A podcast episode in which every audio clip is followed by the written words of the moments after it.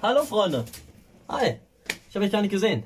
Herzlich willkommen im Cherry Bombs und Liebesbriefe Kontrollzentrum, im Control Center, wo wir alle unsere Podcasts bearbeiten, planen, unsere Gäste einladen und natürlich auch alles schneiden und editieren. Ist ja ganz klar. Muss ja auch irgendwo gemacht werden. Ja? Und bleibt natürlich alles wieder mal an mir hängen.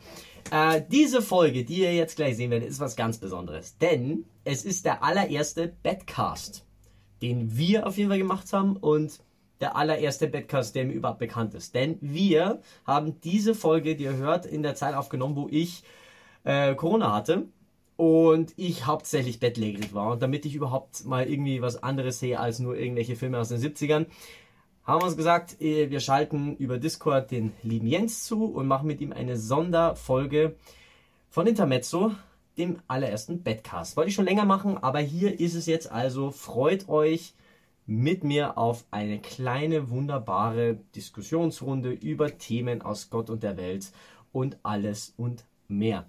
Viel Spaß beim allerersten Badcast unserer Podcast-Geschichte.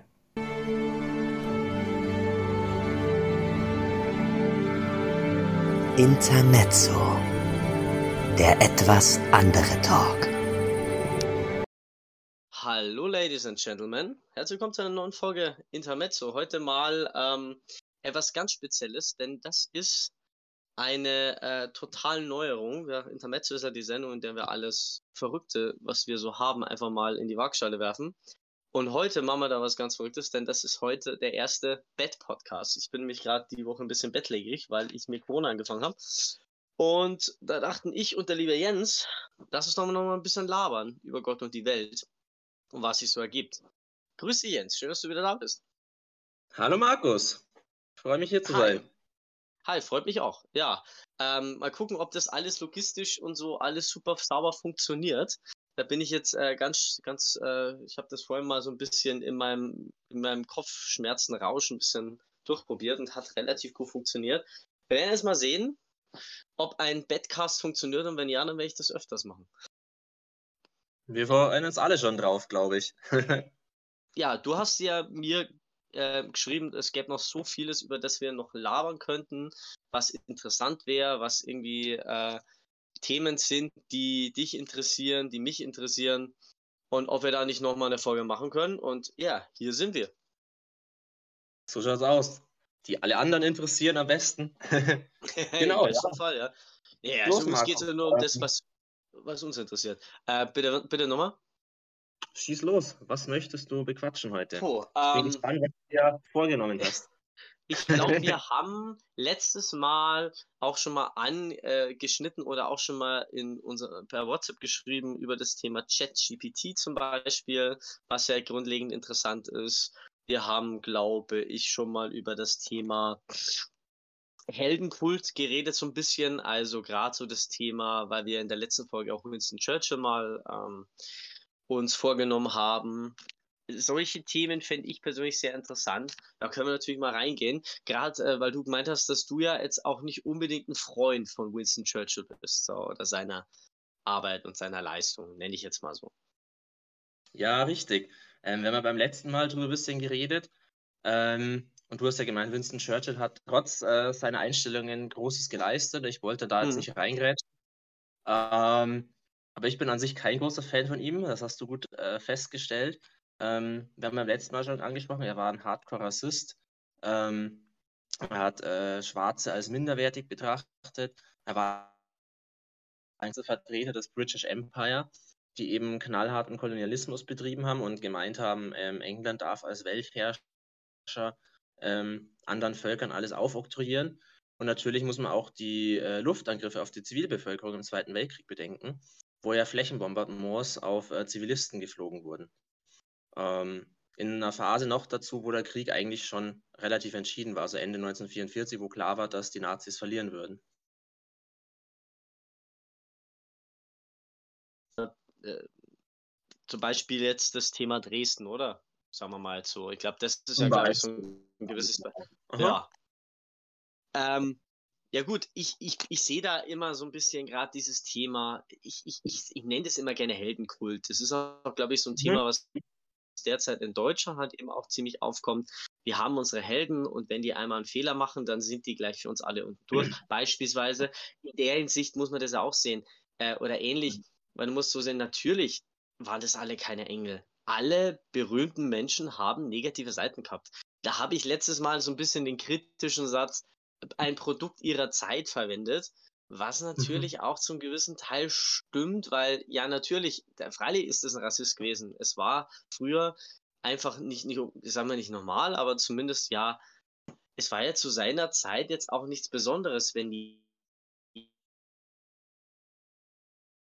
Völker gegenüber jetzt nicht positiv äh, gestimmt war oder die als minderwertig angesehen hat. Nicht, dass es jetzt jeder gemacht hat und nicht, dass ich das gut finde, das muss ich mal ganz klar sagen, auf keinen Fall. Aber ich möchte halt sagen, ähm, dass das, dass es halt dementsprechend früher äh, normal war. Es heißt nicht, dass es immer noch gut ist und um Gottes Willen nein. Aber ja, natürlich haben alle diese berühmten Menschen ihre negativen Seiten. Also ein Mahatma Gandhi war sexsüchtig. Eine äh, Mutter Teresa, die Friedensnobelpreisträgerin war, hat Kinder verprügelt. Äh, weiß man heutzutage auch relativ. Ähm, ja, mh, hm, was soll ich denn, was soll man dazu sagen? Natürlich war ein Winston Churchill beispielsweise eben natürlich jetzt alles andere als toll. War ein, war ein Mensch, der, der glaube ich, ist auch wirklich für viele Menschen einfach auch ein, ein, ein absolut Verlustmensch. Ne? Hat drei Wahlen verloren, hat den ganzen Tag gesoffen. Ich habe mal versucht, mich einen Tag so zu ernähren wie er. Da wirst du nicht mehr fertig. Also der frisst, der säuft ja drei Flaschen Shampoos am Tag. Ne?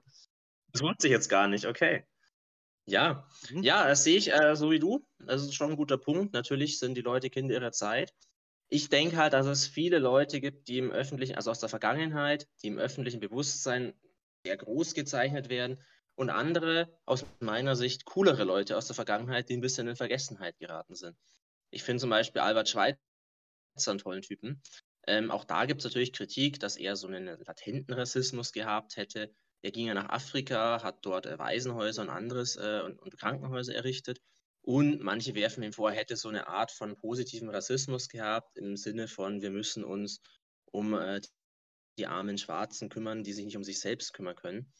Ähm, er war aber definitiv äh, kein Hardcore-Rassist im Sinne zum Beispiel, wie ich es gerade erwähnt habe, eines Winston Churchill. Da war er total anders drauf. Und er war ähm, sehr für Tierrechte, sehr für Naturschutz. Er ist heute noch ähm, in der, in der Tierschutzszene ganz bekannt. Äh, dieses berühmte mhm. Zitat von ihm, ich bin Leben inmitten von Leben, das Leben will. Viele so coole Leute aus der Vergangenheit, die, finde ich, viel mehr einen Platz verdient hätten in der, im öffentlichen Bewusstsein, als die, die da öfter sind. Also meinetwegen, mir fällt jetzt auch noch dieser Alexander von Humboldt ein, der war so ein Naturforscher. Oder, oder Charles Darwin, ich meine, das waren halt coole Leute, die zur gleichen Zeit äh, gelebt haben wie beispielsweise Napoleon. In der Schule haben wir über Napoleon was gelernt. Darum war ich so schlecht in Geschichte in der Zeit, weil mich das nicht interessiert hat so richtig. Ich glaube, mich hätten so coole Leute wie ein Charles Darwin, der auf seiner Beagle nach Galapagos reist und da die Evolutionstheorie entwickelt, äh, viel mehr interessiert. Genau. Ja gut, das ist halt leider Gottes so dieses, dieses ähm, Negative von den, äh, da ist uns natürlich Kriege, die äh, leider Gottes immer ein bisschen mehr interessieren, weil ja die dementsprechend auch wieder zu geografischen Veränderungen geführt mhm. haben. Finde ich jetzt auch nicht, finde jetzt auch nicht richtig, sage ich, wie es ist. Wobei ähm, man hat bei uns, glaube ich, in der Schule damals so in der siebten Klasse so einen Kolonialismus kurz durchgeführt, der dann zum Ersten Weltkrieg führte und dann den Zweiten Weltkrieg, was ja wichtig ist. Und dann das Thema Wiedervereinigung, was ja auch wichtig ist. Aber ich sage, ich glaube, dass wir aufpassen müssen, uns nicht in eine falsche Denkweise zu verstricken. Weil wir hatten das Thema vor kurzem mit Beethoven wäre schwarz. Sorry, wenn ich es jetzt mal so frei aussage. Ich weiß, schwarz ist jetzt auch nicht unbedingt das, das beste, schönste Wort. Aber wir hatten das mit dem Thema Beethoven sei schwarz, weil es da Bilder gäbe und sonstiges und blablabla und keine Ahnung. Sein Vater wäre, Vater wär, war, glaube ich, Holländer und Holländer hatten ja viele Sklaven und weiß Gott was. Und das hat sich immer herausgestellt, nee, das war eben nicht so, aber statt anstelle dessen, dass man anfangen sollte, und das, das schlägt jetzt wie in die Kerbe, die du gesagt hast, anstelle dessen, dass man sagen sollte, hey, so und so und so, sollte man sagen, es gab aber auch tolle Menschen zu dieser Zeit, auch tolle äh, schwarze Menschen zu dieser Zeit, die Großes erreicht haben und auf die man dann blicken sollte. Genauso wie, wie es jetzt im, äh, ich finde es zum Beispiel, dass es viel mehr gelehrt werden sollte, ähm, auch in Richtung beispielsweise Frieden, äh, oder Nobelpreisträger, zum Beispiel in Sachen äh, Bürgerrechtsbewegung in Amerika, Martin Luther King oder in, in, in Sachen Albert Einstein, was hat er gemacht, warum ist er so bekannt, bliblablub, wie hat der die Welt verändert, kann man schon sagen. Also solche Sachen habe ich zum Beispiel überhaupt nicht groß gelernt in der Schule, muss ich sagen. Also das wurde uns auch fast nicht beige beigebracht. Ja, stimmt. Ich habe zum Beispiel irgendwo gelesen, dass der Farbfernseher nur möglich war, weil Albert Einstein die Relativitätstheorie entwickelt hätte. Frag mich jetzt bitte nicht, wie das zusammenhängt. Ähm, ich kann es null erklären. ähm, hat aber irgendein Physiker mal gemeint. Genau. Möglich, möglich. Vielleicht, vielleicht war es einfach, du musst ja bedenken, dass der Typ als Postamtsmitarbeiter in Ulm gearbeitet hat und in der Zeit, wo er bei der Post, im Postamt gearbeitet hat, hat der 1925 fünf heftige, physisch, physikalisch absolut wichtige Schriften äh, äh, äh, veröffentlicht, für die er später den Nobelpreis bekommen hat. Beispielsweise auch die spezielle Relativitätstheorie. So, was ja auch bedeutet, ähm, der Mann hat damit die, die, die Welt verändert, die Denkweisen der Welt verändert. Und, und äh, gerade das sollte uns ja wirklich wieder ein Zeichen sein. Wir, wir leben in, im Jahr 2023, wo Leute sich fragen, wie kann es denn sein, äh, wo zum Beispiel Corona-Kritiker oder Corona-Impfstoff, Anti-Impf-Leute sagen, wie kann es denn sein, dass wir 20 Jahre lang einen Impfstoff für das erforscht haben und jetzt in zwei Jahren einen Impfstoff gegen Corona entwickelt haben. Und ja, die Antwort ist ganz einfach. Die letzten 30 Jahre hat sich die Wissenschaft so weiterentwickelt, haben wir so viel Neues entwickelt und gelernt und die, die, die industrielle Revolution wollte ich schon fast sagen, so die, die, die höhere Technologien sind so aus unglaublich, dass wir einfach Dinge wesentlich schneller erfinden und die, neue Dinge wesentlich mhm. schneller entdecken. Für uns, die, die jetzt so um ja. die 30 sind, ist es total verwirrend weil wir es gewohnt haben, dass es waren, dass es jahrelang dauert, bis bestimmte Dinge komplett erforscht waren. So, es hat jahrelang gedauert, bis man irgendwie ansatzweise eine Möglichkeit gefunden hat, mit HIV und AIDS leben zu können. Oder teilweise sogar ein Medikament zu entwickeln. Das hat ja Jahrzehnte gedauert. Es, es, es hat Jahrzehnte gedauert, bis man ansatzweise überhaupt mal die Möglichkeit gefunden hat, also jetzt habe ich vor kurzem mitbekommen, es gibt jetzt irgendwie Bauchspeicheldrüsenkrebs war mal der, der, der schlimmste und heftigste äh, Krebs. Da hattest du eine Mortalitätsrate von 90 Prozent, jetzt liegt die nur noch irgendwie bei 40. So, weil sie halt in den letzten zehn Jahren unglaublich vieles neu entwickelt haben. Für uns ist das total ungewohnt. Also stellen wir das natürlich in Frage. Ja. Ja klar, Albert Einstein war auf jeden Fall ein cooler Typ. Gibt ja auch ähm, sehr coole Zitate von ihm, die kann man mal googeln. Ähm, war übrigens auch ein Verfechter einer Weltregierung. Also der hat ja auch, oder war, glaube ich, nicht Mitgründer, aber hat die Idee der UNO mit forciert und so. Mhm. Ähm, ja, was du gerade angesprochen hast, ähm, stimmt, es geht immer schneller mit der technischen Entwicklung, weil es natürlich auch immer mehr Menschen gibt, die in der Wissenschaft und Forschung arbeiten. Und ähm, äh, was halt so Medizin und Krebsbekämpfung angeht, da wird gerade daran geforscht, dass du dann irgendwann, und vielleicht ist es gar nicht mehr in so ganz ferner Zukunft der Fall, dass deine Zahnbürste irgendwie deine, deine Enzyme und so weiter im, im Mund überprüft oder keine Ahnung, irgendwelche Genanalysen sogar macht und schaut, sind da Krebszellen drin. Und dann kann äh, die Zahnbürste feststellen, aha, Bauchspeicheldrüsenkrebs, aber komplett im Anfangsstadium, wo man noch nichts auf dem Scan erkennen würde. Und du kannst dann sofort entsprechend vorgehen. Und irgendwann soll es solche Nanoroboter geben. Klingt ein bisschen creepy, die dir in die Vene ja. injiziert werden, die dann selbstständig den Ort finden, wo sie hin müssen und halt gezielt an diesem Ort dann zum Beispiel die Chemotherapie-Medikamente ausgeben. Und dann brauchst du natürlich insgesamt eine viel niedrigere Dosis, als wenn das über den ganzen Körper sich verteilt. Ähm, also ich glaube, wir leben da voll in einer spannenden Zeit und da kann viel passieren in den nächsten 20 Jahren. Auch was Roboter mhm. angeht oder was künstliche Intelligenz angeht und schon wären wir bei ChatGTP. Ja, äh, ganz kurz zum Thema Albert Einstein möchte ich nur sagen, dass ähm, er auch nicht der beste Vater war. Also seine Kinder haben im Nachhinein gesagt, also grundlegend Albert Einstein als liebenden Familienvater zu sehen, ist, ist nicht, ähm, ist keine Denkweise, die in irgendeiner Weise funktionieren würde. Sprich, auch ein, ein Mensch, der Fehler hatte. So, und das ist das, kurz mal also zum Abschließen auf ihn zu Churchill zurückkommen, das ist halt genau das, was ich sage. Ja, natürlich, es gibt Menschen, die damals, zur damaligen Zeit komische Ansichten hatten, sehr negative Ansichten hatten. Aber ich kann euch nur mal empfehlen, ich habe mir die Szene gestern wieder angeschaut, es gibt diesen Film mit Mats Mikkelsen, der Rausch, glaube ich, heißt der, wo er seine Klasse vor eine Wahl stellt. Ihr habt drei Kandidaten, ihr dürft einen Präsidenten wählen. Äh, ich nenne euch die drei Kandidaten, gebe Eigenschaften zu den Kandidaten und ihr findet ihr erklärt mir, wen ihr wählen würdet. Äh, sprich, ähm, er, er, skizziert einmal ähm, Churchill, er skizziert einmal, ohne es natürlich zu sagen, FDR, also äh, Franklin D. Roosevelt, und er skizziert, die, skizziert einmal Adolf Hitler. So, und natürlich entscheiden sie sich dann, ohne es zu wissen, am Ende für Adolf Hitler. So. Weil, ja, okay. ja, es ist Wieso? eine sehr, ja, beispielsweise, er sagt zum Beispiel, du hast ähm, der erste Kandidat, äh, Winston Churchill, hat drei Wahlen verloren. Ähm, es ist fast unmöglich, mit ihm zusammenzuarbeiten. Ähm, er, er hat eine unglaublich schlechte Aussprache. Er, er ähm, trinkt jeden Tag massivst viel Alkohol, drei Flaschen mhm. Champagner mhm. am Tag. Er ernährt sich unglaublich schlecht, ist übergewichtig. Der zweite Kandidat ähm, leidet an, glaube ich, Polio, kann nicht gehen, ist schwer krank, hatte sein ganzes Leben lang Schmerzen, mhm. ähm, hat noch, noch so zwei, drei andere Punkte. Es war sogar so bei Frederick, Franklin D. Roosevelt, es war, er hat das, dieses, dass er nicht gehen kann, hat er vor der Öffentlichkeit geheim gehalten, um nicht als schwach okay. rüberzukommen. Das ist unglaublich, das wusste ich nicht. Aber scheinbar, ähm, ja nee, es gab damals noch nicht so viel Fernseher. Ne? Das heißt, dieses Thema dass er nicht gehen konnte, das, das hat er geheim gehalten. Und der dritte Kandidat sagt, ja, okay, ist Vegetarier, ein hochdekorierter Kriegsheld, ist zu Frauen, ist äh, nett zu Frauen, trinkt hin und wieder auch, trinkt wenig, äh, trinkt fast kein Alkohol, hin und wieder vielleicht mal ein Bier. Und dann haben die Schüler natürlich gesagt, ja, ähm, der dritte. Hm? Okay. Und hat Ahnung von Kunst und Architektur.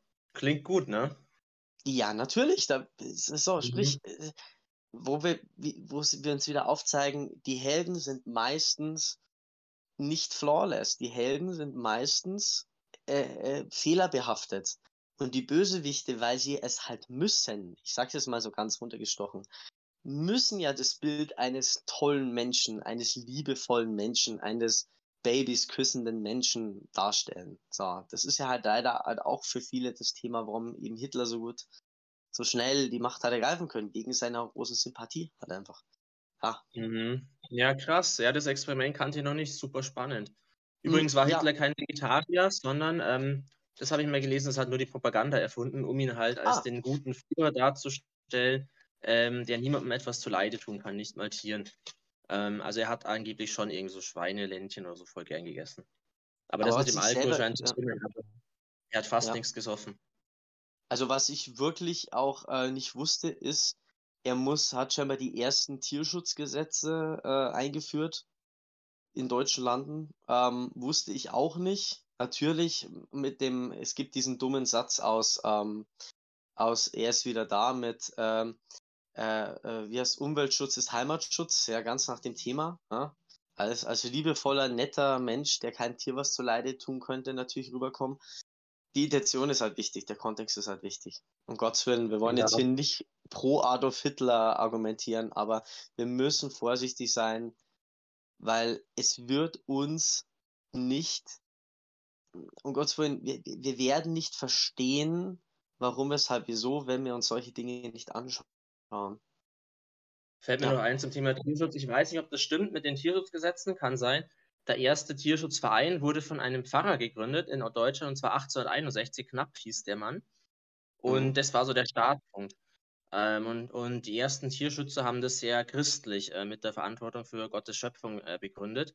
Und da ist dann auch eine Vegetarierbewegung von 1800 irgendwas äh, heraus entstanden. Ähm, Finde ich ganz spannend. Es gab auch irgend so einen Typen, mir fällt jetzt der Name nicht ein, wir können es dann gern in die Fußnoten auf YouTube ähm, dazufügen, ich kann es nachher raussuchen ein etwas schräger Mann, der ein Deutscher, der in die Südsee ausgewandert ist und den Kokobarismus erfunden hat, also die Philosophie, man soll sich ausschließlich von Kokosnüssen ernähren, dann würde man ewig leben. Krasser Typ und was von... so eine sektenartige Gemeinde auf seiner Insel und die haben da echt gelebt. Ja, aber äh, äh, das hört sich ein bisschen an wie Alistair Crowley, also, aber gut. Mhm. Ähm, Hat ja. Wenn wir schon von A.H. sprechen, könnten wir auch von B.H. nachher noch sprechen, nämlich Bernd Höcke, ähm, Oh ja, den ja, ja, manche als Nachfolger des A.H. sehen. Aber vielleicht später, du wolltest noch irgendwie Chat-GPT kurz anführen oder so, Genau. ne? genau. Ähm, ist natürlich jetzt ein Thema, was derzeit sehr in der Öffentlichkeit floriert. Also sprich das Thema, ähm, Jugendliche fangen an, ihre, ihre Schulaufgaben zum Beispiel von ChatGPT GPT schreiben zu lassen. Was ist es? Es ist, glaube ich, eine AI, die dir vorgegebene Texte schreibt. Wenn ich das jetzt äh, richtig wiedergebe, heißt, ähm, ich, ich gebe ein äh, 20, 20 Wörter, ich möchte darüber, darüber, darüber einen Text haben und das Ding spuckt dir im besten Fall einen, einen passenden Text aus. Habe ich das so Jo. richtig wiedergegeben? Ja, hast du. Du kannst ihm Hm. auch Fragen stellen. Du kannst ihn fragen, du kannst ihn Rechenaufgaben stellen. Er kann sogar programmieren, habe ich noch nicht probiert. Ähm, wenn du irgendwas wissen willst, kannst du ihn nach dem aktuellen Stand fragen zu irgendeinem Thema. Er kann dir auch Quellenangaben nach APA formatieren. Er kann dir auch Text ausspucken und du sagst dann, gib dazu wissenschaftliche Quellen an und dann gibt er dir Quellenangaben an. Aber es ist nicht ganz sicher, ob die immer stimmen. Aber man kann damit auch äh, Uni-Arbeiten äh, schreiben, Seminararbeiten. Ähm, ich glaube, es gab ein Experiment, jemand hat eine Doktorarbeit damit geschrieben, nur das Experiment und jemandem vorgelegt und es wäre durchgegangen. Ja, Und es funktioniert dann so, wenn du so lange Texte schreiben musst, vielleicht noch kurz dazu. Lange Texte verfassen, wie zum Beispiel eine Seminararbeit für die Uni, geht halt nur, indem du einen sehr präzisen Prompt gibst. Also nicht einfach schreib das, das, das, sondern du musst so genau wie möglich die Anweisung ihm geben. Handle als ähm, Wissenschaftler im Bereich Geografie, erstelle eine Seminararbeit zum Thema Tourismus in Österreich. Im ersten Schritt erstelle eine mögliche Gliederung. Dann kannst du diese Gliederung zum Beispiel noch nach deinen eigenen Bedürfnissen anpassen, die er dir vorschlägt. Und dann kannst du in jeden einzelnen Gliederungspunkt ausarbeiten lassen, machst immer mit Copy und Paste das in Word-Dokument, fragst ihn dann noch nach Quellenangaben, fertig ist die Seminararbeit. Und wenn du nicht willst, dass es etwas holprig klingt, weil das schon immer die gleichen Satzbausteine sind und gleichen Formulierungen, kannst du noch sa mittendrin sagen, schreibe jetzt in einem anderen Stil. Du kannst ihm sagen, schreibe im Stil von Albert Einstein, schreibe im Stil von äh, Winston Churchill meinetwegen. Oder schreibe halt im Stil eines Wissenschaftlers, eines, eines äh, keine Ahnung, äh, Geografen oder wie auch immer.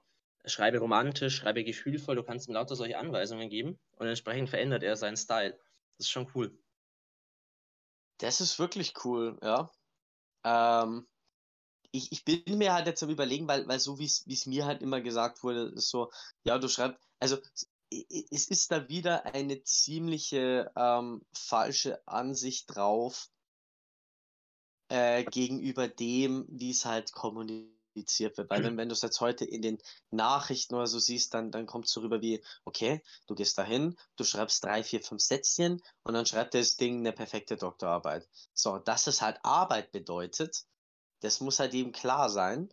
Und äh, ich denke mir halt so, wenn du damit arbeitest und es am Ende passt, und wenn du das so machst, wie du es jetzt sagst, finde ich so nicht mal so verwerflich. Weil wie würdest du sonst machen? Du würdest das Zeug halt aus Büchern oder aus Wikipedia nehmen und stattdessen lässt du dir das Ganze halt vorschreiben und bearbeitest es am Ende nochmal. Also ich finde das jetzt nicht mal so verwerflich. Im antiken Griechenland hat doch irgendein Philosoph gemeint, bei der Erfindung der Schrift, das wird es den Untergang der Kultur bedeuten, weil die Leute sich jetzt nichts mehr merken werden, sondern alles niederschreiben. Ähm, und ähm, das ist der Anfang vom Ende der Zivilisation.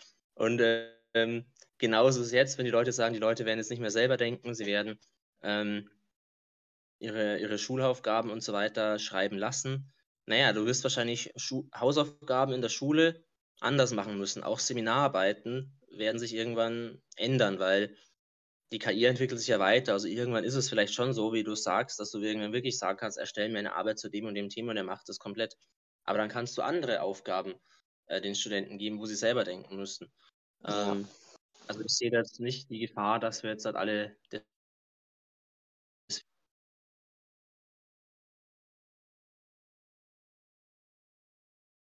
Jo. Ja, ähm, also bei mir ist es, ich sehe es ich sehe es ehrlich gesagt auch so, ich sehe jetzt nicht so die Gefahr, als ob das jetzt das Ende der Zivilisation bedeutet oder das Ende des normalen Denkens und dass jetzt eine Welle an Fake äh, ähm, Doktorarbeiten folgen würde. Also um Gottes Willen, ähm, das gab es ja vorher auch schon. Also ähm, Beispiel Gutenberg. Warum sollte es jetzt ähm, anders sein? Ich denke mir halt im Nachhinein so, AIs sind ähm, manchmal wirklich gruselig, ich finde. Also es gibt Dinge, die ich mit AIs mitbekommen habe, die mich manchmal wirklich absolut gruseln. Ähm, mhm. Beispielsweise, dass du wirklich mit, mit, mit äh, fast schon wieder wirklich sehr menschliche Gespräche mit AIs führen kannst. Die Sache ist halt, wo ich es halt wirklich sinnvoll finde, ist es halt eben gerade bei solchen Themen oder ähm, womit ich sehr viel zu tun habe in Sachen AIs sind das Thema Übersetzung von Audiodateien in Text. Da gibt es jetzt auch von Google zum Beispiel so eine AI, die halt dann eben eine perfekte Übersetzung ermöglicht, auch wenn du zum Beispiel jetzt ein bisschen nuschelst, wie ich mal dass du das sauber übersetzen kannst, weil ich bin sehr faul zum Schreiben, das heißt, ich spreche es auf, ziehe die Audiodatei rüber, haus in den Transkribator und äh, überarbeite es dann, wenn es nochmal gelegentlich sein muss. Bedeutet für mich, ähm, wenn man da eine AI hat, die das theoretisch eins aufbekommt, fände ich das super. Wo es mir auch noch hilft, ist bei Adobe AI zum Beispiel, Adobe Podcaster, gerade dieses, ich habe ja schon mal angesprochen, dieses Programm, in dem du wirklich schlecht klingende Audiodateien reintun kannst und die dann wirklich gestochen scharf halt eben rauskommen. So wie als würdest du, hättest du mit einem 1000 Euro Mikrofon aufgenommen. So.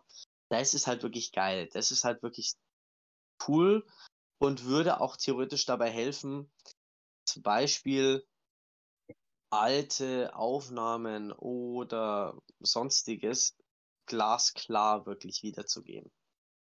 Ja. Das hört sich extrem cool an. Ähm, kannst du da die Links zu den Programmen noch in die Infobox dann reinpacken? Ich glaube, das wird auch viele Zuschauerinnen und Zuschauer total interessieren. Voll, voll. Ähm, ich nutze halt, wie gesagt, Adobe AI mehr, weil ich es halt einfach ein bisschen rumprobiert mhm. habe. Es tut sich halt manchmal noch schwer, gerade wenn du zum Beispiel so eine Podcast-Folge mit Intro reinhaust und da ist da Musik, dann, dann kann das Ding Musik nicht von Gesprächen unterscheiden. Aber grundlegend, was halt schon funktioniert, mhm. ist eben, ähm, es kann Audiodateien gestochen scharf wiedergeben. Ich bin wirklich mal so, ich würde wirklich am liebsten mal so eine vielleicht wirklich mal so eine alte Rede reintun und dann wirklich versuchen, mal zu sehen, was dabei rauskommt. Das, glaube ich, würde ich mal ein bisschen rumprobieren damit. Ja, mach das. Und dann noch so ja. eine schlechte Grammophonaufnahme von 1905 oder so. Boah, das wäre richtig und wenn super. du die auch erkennst, das wäre natürlich mega. Also sowas halt richtig geil, ja. Da sehe ich halt wieder das Problem mit Musik im Hintergrund das wahrscheinlich, weil ich habe das schon mal mit einer Aufnahme von uns probiert als Band, wo man dann wirklich sich einfach nur die Gesangsdatei genommen hat und es erkennt zum Teil eben, wie gesagt, es, es funktioniert hauptsächlich mit Reden. Mit Musik funktioniert es leider noch nicht. Aber ja, statt jetzt wäre das super. Bis sieben Jahre, dann wird es in sechs bis sieben Jahren wird es soweit sein, dass es das auch rausfiltern kann. Oh, das wäre super. Würde ich mich voll freuen. Ja, ChatGPT. Ich glaube nicht, dass es äh, die, eine große Gefahr stand jetzt ist. Ich glaube, man muss halt wirklich die Augen offen halten. Die Frage ist halt, was passiert, wenn AIs irgendwann so heftig werden, dass man reale Sachen von AIs nicht mehr unterscheiden kann. Das ist die große Gefahr. Ja, ich fürchte aber, das wird nicht mehr lang dauern, bis das soweit ist, bis du Deepfakes machen kannst. Also Deepfakes wären ja zum Beispiel Videos, mhm. wo du einen Menschen reden hörst, was aber komplett gefaked ist und du das nicht erkennen kannst. Dann kannst Ach, du natürlich irgendwie den US-Präsidenten äh, den Krieg erklären lassen oder so. Und das wäre natürlich das, dann gefährlich. Ähm, das gibt's aber gibt, schon. Ganz kurz. Okay. Wusste jetzt nicht, dass die schon so weit sind, dass das glaubwürdig ja. wirkt. Also es gibt einen TikTok-Kanal, den ich gefunden habe. Also mehrere. Einen, der zum Beispiel mit einem Programm, mit einer AI Gespräche zwischen unterschiedlichsten Menschen. Ich glaube, da hat einer ein Gespräch zwischen Donald Trump und äh, Martin Luther King, glaube ich, gemacht oder sowas. Also es gibt so ein mhm. paar Möglichkeiten. Plus äh, es gibt einen weiteren TikTok-Account, den ich sehr interessant finde, der über eine AI hat Beatles-Songs schreiben lassen, so, die es nicht gibt, so, was jetzt sehr Hm. geil ist. Das hört sich ich aber geil an. ja, finde ich aber im Mhm. Moment noch nichts so. Ja, ja, aber du wirst die KI nicht aufhalten können. Es gibt in China eine Stadt, die heißt Shenzhen und die hat mittlerweile Silicon Valley abgelöst. Das ist halt die absolute Hightech-Stadt. Da Mhm. bereiten Roboter bereits das Essen zu nach traditionellen chinesischen Rezepten und die Roboter servieren es den Leuten an den Tisch. Ist halt eine Stadt, wo auch viele Ausländer hinkommen, auch Amerikaner, weil sie sagen, da ist die Zukunft. Ähm, ist aber auch dieses, äh, diese Schattenseite in China, ne? Da gibt es dieses Social Credit System, da ist eine Überwachungs- äh, also überall sind Kameras. Die tun eben auch mit künstlicher Intelligenz äh, überwachen, wer bewegt sich wohin und jeder wird kontrolliert. Ähm, Mhm. ist ja total creepy. Andererseits sagt da Frank Siren, der ein China-Experte ist, der seit 1994 in China lebt, dass es in Shenzhen mehr Freiheitsrechte für die Bürger gibt als im Rest von China, weil da eben auch so, sage ich mal, ja, sehr kluge Wissenschaftler leben, auch Ausländer, die darauf Wert legen, die wollen gewisse Freiheitsrechte haben äquivalent und man weiß nicht so richtig, in welche Richtung es in China geht. Ähm, er sieht so ein demokratisches Potenzial irgendwann mal, aber es wird noch dauern. Aber es wird halt nicht so werden wie, wie eine europäische Demokratie, sondern vielleicht eher so im Stil von Japan oder Südkorea. Oder also halt so ein asiatischer, demokratischer Style, wo immer noch das Kollektiv irgendwie oder das Verhältnis zwischen Individuum und Kollektiv ein anderes ist, als es bei uns ist. Genau. Ja. Es ist natürlich die Gefahr, die man halt so sieht.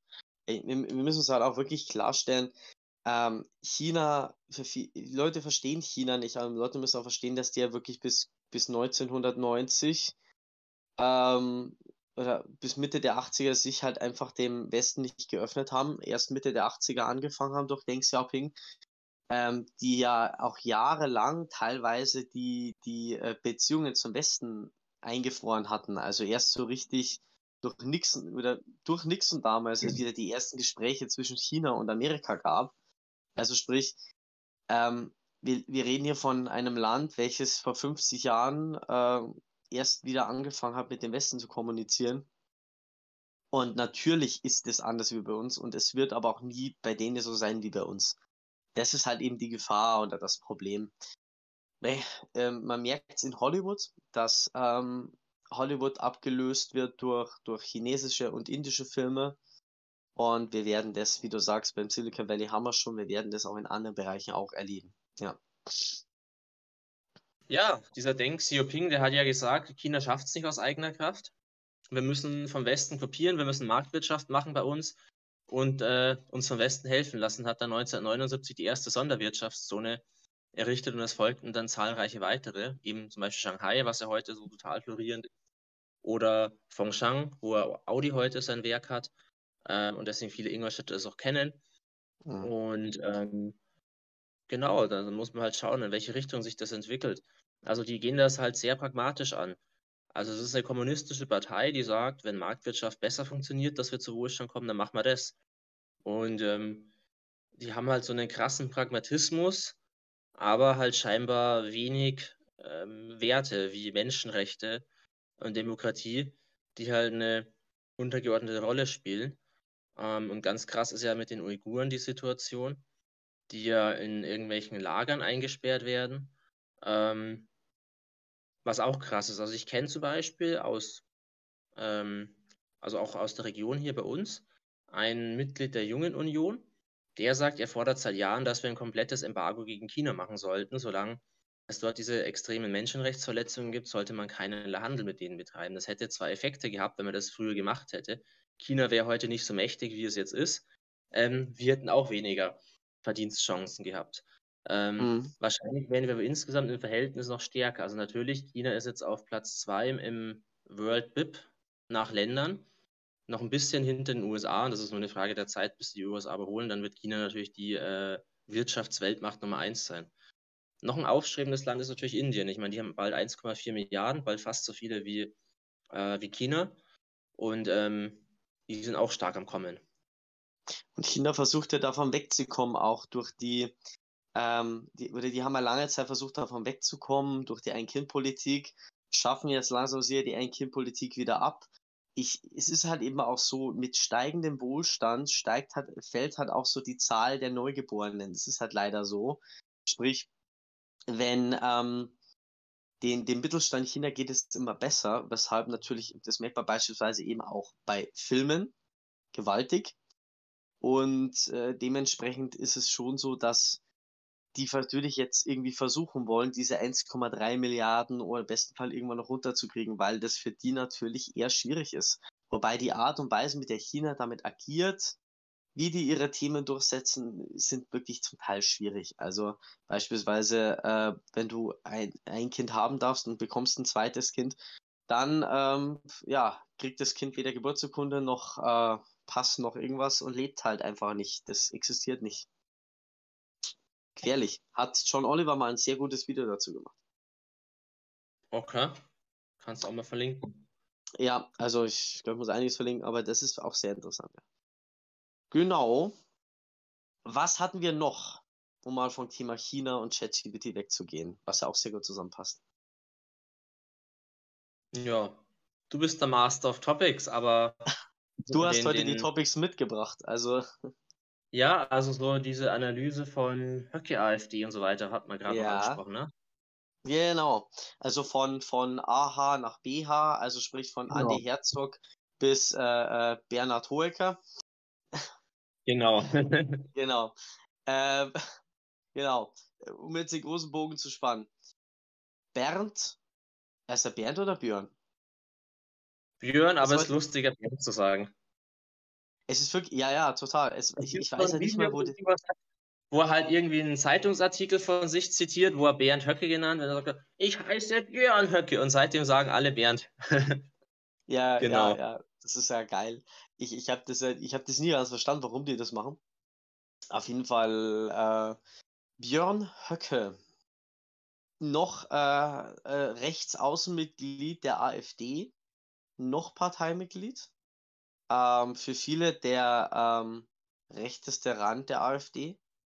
Und äh, für viele auch einer der Gründe, warum sie die Partei später verlassen haben. Also sprich äh, auch zum Beispiel eine Frauke Petri, so, weil sie auch gemeint hat, das wäre nicht mehr ihre Partei. Ähm, was haben wir über ihn zu sagen? Was gibt es über diese Person zu sagen? Ja, wahrscheinlich eine ganze Menge, aber nicht viel Gutes. Ähm, also man weiß zum Beispiel, dass er für ein NPD-Magazin früher geschrieben hat. Er war nie offiziell NPD-Mitglied, er war ja auch Lehrer und das dürfte er nicht sein. Aber man kann, es gibt Beweise, ähm, dass er in diesem Umfeld war. Da gibt es ein interessantes Video von äh, Thilo Jung bei Jung und Naiv wo sich da Andreas Kemper äh, mit dem Höcke beschäftigt. Und ähm, aus dem Milieu kommt er halt. Und äh, das hat er ja auch vor. Wenn man sein äh, Buch liest, nie zweimal in denselben Fluss. Und ich habe das mal gemacht, ich habe da mal in der Unibib ein bisschen reingelesen.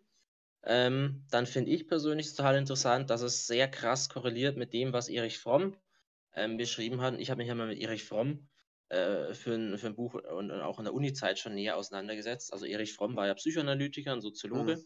und hat eben diese Konzepte von verschiedenen Charakterstrukturen entwickelt. Und zwei sind der autoritäre Charakter und der nekrophile Charakter, die auch zusammenhängen. Autoritärer mhm. Charakter, kurz beschrieben, das sind Menschen, die von oben nach unten denken, die sich äh, die, äh, denen, die stärker sind als sie selbst, unterwerfen, sie bewundern und Lust daran empfinden, sich einem Stärkeren, einem Führer zu unterwerfen und umgekehrt ein Interesse daran haben, haben, alle anderen zu unterwerfen, die schwächer sind als sie selbst. Ähm, Sadismus ist zum Beispiel eine Struktur, die zum Autoritarismus oft dazugehört. Und dieser nekrophile Charakter, laut im Sinne von Erich Fromm, ist so eine Art Todessehnsucht. Das sind also Menschen, die das Tote, das Verdorbene, das Verweste ähm, anziehen finden. Und Fromm hat das richtig krass wissenschaftlich erklärt dass ähm, Hitler ein nekrophiler Charakter war. Man sieht auf den sämtlichen Bildern von ihm diese schnüffelnde Nase so. Immer so. Mhm. Und ähm, Fromm meint, ein Mensch, der das immer hat, also der normalerweise rumläuft, das ist schon mal ein starkes Indiz für einen nekrophilen Charakter. Ähm, weil es geht dann ein bisschen in sehr tiefenpsychologische Strukturen rein. Da die Lust am Verwesenden wäre irgendwie was, was da typisch ist. Ähm, an Verwesungsgerüchen ist typisch für diese Charakterstruktur. Und was er auch noch herausgefunden hat, dass zum Beispiel diese ähm, also Verstümmelungstheorien irgendwie, also immer dieses Bedürfnis, etwas rauszuschneiden, was wo nicht hingehört, äh, absoluter Reinheitszwang, das sind alles Wesensmerkmale vom Nekrophilie-Charakter. Und was hat das jetzt mit Höcke zu tun? Da kommen wir gleich, das Buch durchliest und sich davor schon mal mit dem Fromm beschäftigt hat, merkt man halt, wie krass recht der Fromm hatte und wie tief das drin steht. Zum Beispiel sagt er, also es steht drin, dass das Vergangene auch im Heute präsent und real sei. Und ähm, solche Fantasien sind halt dann Wunschbefriedigung, die aus der Entbehrung und der Sehnsucht von Tagträumen aus der Vergangenheit, vielleicht aus der Kindheit kommen. Ähm, das spricht halt dafür, dass er irgendeine Traumatisierung hat aus der Vergangenheit. Ähm, genau. Das äh, ist auch immer meine These bei, bei ähm, Verbrechern, meistens Killern, genau. Die halt dann einmal ja vielleicht mit, einer, mit dem Thema herkommt, dass sie einen nicht sehr ausgeprägten äh, Teil im Hirn haben, der für Mitgefühl verantwortlich ist, aber auch, was die Meister gemeinsam haben, auch ein Adolf Hitler zum Beispiel, schlechte Kindheit, in der Kindheit misshandelt worden ja, und dementsprechend natürlich, ja, ähm, dementsprechend natürlich dadurch den Weg geebnet für den zukünftigen negativen Ansatz im Leben. Mhm. Ja, das ist dann Psychopathie, ne? Also dieses Fehlen von Mitgefühl, das ist ja eigentlich die Beschreibung, das ist ja das, was Psychopathen ausmacht. Also Höcke ja. schreibt, er schlägt eine Am Amputation vor, eine am Volk notwendige Operation. Aus unserem Volkskörper müssen schwer kranke Teile herausgeschnitten werden. Ähm, und er sagt auch an einer Stelle, wir müssen akzeptieren, dass wir einige Volksteile verlieren sind, die nicht willens oder in der Lage sind, bei der Revolution mitzumachen. Und dann sagt er, brandige Glieder können nicht mit Lavendelwasser ähm, kuriert werden, was er vom Hegel zitiert. Auch wieder dieses, die müssen dann weggeschnitten werden. Also, das, also, also das ist ja dieses Nazi-Bild, ne? Und da muss eben alles rausgeschnitten werden. Und das hat Erich Fromm beschrieben, typisch nekrophil, alles muss weggeschnitten werden, was nicht dazugehört. Das ist halt voll in seinem Denken drin. Mhm. Es ist natürlich auch so ein gewisses Zeichen, was halt die Nazis auch gemacht haben, dass sie irgendwann angefangen haben, halt dann eben ähm, Leute die, war, war das nicht mit der aktiven Sterbehilfe für Schwerkranke oder, oder da gab es auch mal so ein Gesetz bei den Nazis, dass sie mal angefangen haben, die, die Leute, die halt ja, nicht fähig genau, nicht fähig sind, halt einfach zu, zu ähm, ermorden. So. Ist, also theoretisch so, so lese ich das oder so höre ich das raus, was er sagt. So, ja, aber wir müssen eine, braucht eine, eine Revolution. Die Revolution muss gemacht werden. Wer nicht willens ist, muss herausgeschnitten werden. Und wer, also, also mit dem, der muss erschossen, erniedrigt, was Gott was gemacht werden. Und die, die nicht in der Lage dazu sind, körperlich oder geistig, die müssen halt, ja, die sind nicht fähig zu leben. So, also die, die sind es nicht wert zu leben. So. Ja. Ja, und er kündigt ja irgendwie diese Verbrechen an, nur dass es nicht so direkt sagt. Er, er, er umschreibt es immer. Er sagt zum Beispiel, ähm, die neue politische Führung wird dann schwere moralische Spannungen auszuhalten haben. Sie ist den Interessen der autochthonen Bevölkerung verpflichtet und muss aller Voraussicht nach Maßnahmen ergreifen, die ihrem eigentlichen moralischen Empfinden zuwiderlaufen. Dann fragt dieser Interviewfrager nach, was damit genauer gemeint ist. Ähm, sie meinen Maßnahmen im Rahmen einer Rückführung nicht integrierbarer Migranten. Und Höcke meint, wir werden nicht darum herumkommen, eine Politik der wohltemperierten Grausamkeit äh, durchzuführen. Also er kündigt eigentlich halt schon übelste Verbrechen an, nur dass es nicht so ganz direkt sagt, sondern ein bisschen um, umschifft, ne? Also wohltemperierte Grausamkeit verstehe ich so, ähm, entweder du gehst jetzt, verlässt dieses Land oder du hast mit mit sehr gewaltsamen oder, oder sehr unangenehmen Folgen zu rechnen. So. Genau, ja.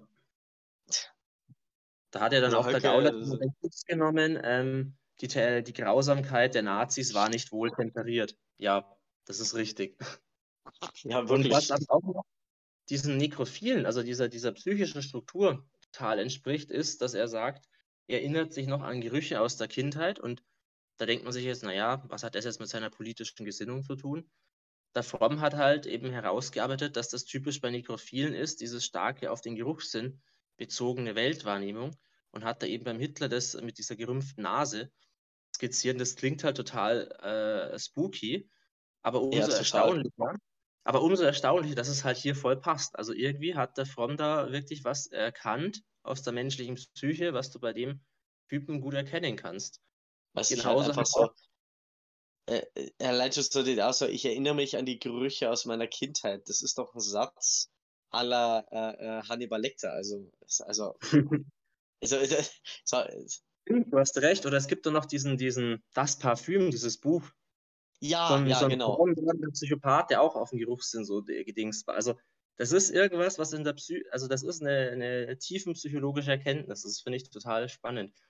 Oder was Ja. auch der Fromm herausgearbeitet hat bei autoritären und nekrophilen Charakteren, der Glaube an Vorse Vorsehung, Schicksalsglaube ähm, und dass das eigene Böse verdrängt wird, indem man den eigentlichen bösen Antrieb des eigenen Tuns eben auf eine höhere Ebene transzendiert. Und Höcke schreibt, wer als Politiker von vornherein seine ballistische Bahn auf den Kompromiss hin auslegt, der wird sich letztlich ins eigene Bein schießen. Unbedingtheit, Kühnheit und Wirklichkeitsverachtung gehören dazu, wenn man mehr will, als nur das Vorhandene äh, zu reproduzieren. Da steckt er drin. Also er sieht den Job als Politiker als einen, der schießen muss und er muss so um sich schießen, dass er nicht sich selbst trifft. Ähm, Ja, wobei er das sagt, ja eine. es von da vielleicht noch der Punkt. Ah, bitte. Ja. Ach so, ja, nee, also er sagt dann halt noch irgendwie, ähm, er ist lediglich ein Medium, ein Bewegter und Bewegender zugleich. Und da spricht halt irgendwie eigentlich der Hitler aus ihm, der auch in seinen Reden gesagt hat, er ist von der Vorhe Vorsehung bestimmt, dass er das deutsche Volk führen soll. Und ähm, Mhm. er tut halt die eigene Egomanie total verdrängen, weil er sagt, er macht das ja alles, sein Antrieb ist ja die Rettung des germanischen Volkes. Das sagt er an einer anderen Stelle, das muss ich jetzt hersuchen, wo er also sagt, die Deutschen sehnen sich nach einer Führerperson, die das zerrissene Volk wieder eint.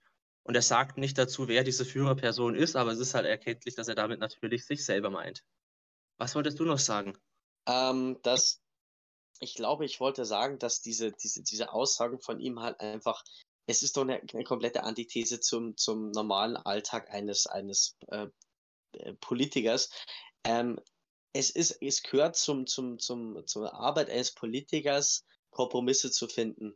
Ähm, weil du, wie gesagt, wir, wir reden von Parteien, das heißt ähm, Parteien mit unterschiedlichen Interessensgruppen, mit unterschiedlichen Interessenspunkten, die sich aneinander reiben, um theoretisch mit der herrschenden Partei ähm, ähm, Gesetze auszuarbeiten und blablabla. Das heißt, das sind ja Kompromisse absolut notwendig. So, es, es In der Demokratie. Ja, Die will er ja abschaffen. Er sagt ja auch, der Parteienstaat äh, muss nicht abgeschafft, er hat irgendein ganz krasses Wort, ich weiß nicht mehr, muss niedergerissen werden oder so. Ähm, er lobt dann auch die preußische Militärdiktatur. Ähm, er lobt auch den italienischen Faschismus indirekt. Auch wieder nicht Ei. direkt, sondern so subtil. Ähm, also eigentlich ist völlig klar, dass er halt eine Diktatur errichten will. Er sagt Ja, jetzt was- nicht eine nationalsozialistische Diktatur, weil er jetzt halt sich nicht auf, auf den NS bezieht. Vielleicht wäre das einfach dann doch eins zu radikal äh, in, in der Propaganda. Keine Ahnung. Aber dass es auf jeden Fall auf eine Diktatur herausläuft, auf eine rechtsextreme Diktatur, ähm, das ist halt überall erkennbar. Genauso wie auch, dass es zu Gewalt kommen wird. weil ich möchte jetzt mal grundlegend dazu sagen, wir wissen ja alle, dass, ähm, äh, sagt, in Italien der, der Faschismus äh, relativ gut funktioniert hat. Das hat ja alles super funktioniert, äh, bis dann Hitler kam. Äh, also sprich, äh, sich da ein Beispiel zu setzen, ist immer eine gute Idee. Äh, was ich auch raten kann, ist, äh, witzig wäre es gewesen, wenn es sich ein Beispiel an dem, an der, wenn er sich ein Beispiel gesetzt hätte an der ähm, Geschichte nach dem Zweiten Weltkrieg in Italien, weil das war ja politisch gesehen absolut wirr. Also es war wirklich nur noch verrückt. Da hattest ja du reinweise einen offenen Schlagabtausch zwischen Kommunisten und Nationalisten und Königstreuen, die sich alle gebasht haben oder alle sich gegenseitig fertig gemacht haben mit über 20 Abteilungen, die, äh, die, die alle von unterschiedlichen Geheimdiensten äh, unterstützt wurden, die sich gegenseitig reinweise in die Fresse gehauen haben. Also ich finde das immer sehr schön. Kurzer Einwurf, äh, italienische Geschichte. Ähm, ich finde ich es halt einfach, die, die große Gefahr, die wir halt haben, ist, ähm, wir haben erst mal gesehen, wie du es nicht machen kannst, dass es nicht funktioniert. Die Gefahr ist, dass sie, dass sie jetzt irgendwann, dass die Rechner schlau genug werden mit, oder ein Höcke schlau genug wird und es ähm, durchsetzt äh, und, und Fehler vermeidet, die beispielsweise ein Hitler gemacht hat. Das ist jetzt die Gefahr dahinter. Ja, so. Er wird es besser machen. Also das sagt er auch teilweise. Er nennt ja auch die, den Ausgang des Zweiten Weltkrieges äh, die katastrophale Niederlage von 1945. Ähm, also der Vorwurf, den er Hitler macht, ist, dass er den Krieg verloren hat. Und die Volksgemeinschaft ist für ihn eine Schicksalsgemeinschaft. Oh ja, ich hasse diesen Satz. Ich hasse ja. es. Wir sind genau. durch das Schicksal zusammengewachsen. Und am Anfang, was ich aber total krass finde, am Anfang lässt er sich auf so viele philosophische Einlassungen ein, die total klug klingen und teilweise auch so, so tiefgründig irgendwie klingen.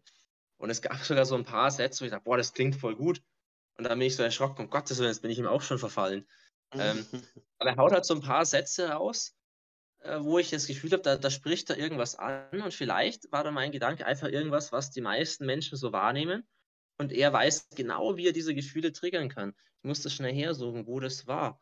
Ähm, also an einer Stelle vielleicht noch davor sagt er, am Ende werden die äh, überschlauen Taktierer und Finanzierer, damit sind die Demokraten und Politiker gemeint, das geht aus den Seiten zuvor hervor, werden den kürzeren ziehen weil die ja, Menschen. Und natürlich, äh, und, und, natürlich die Juden. Die Juden sind auch damit gemeint, eindeutig. Die, Meinst du? Ich weiß. Okay. Nee, nee, aber es, es, es hätte jetzt wirklich nur gezählt, dass er die Juden da noch irgendwie reinpackt ja. oder sowas. Ja, das hat er nicht gemacht. Ähm, weiß natürlich, dass er das nicht darf in dem Buch. Also, ja. aber. Und er sagte, die Menschen werden instinktiv den integren Führungspersonen folgen. Und natürlich meine damit sich selbst.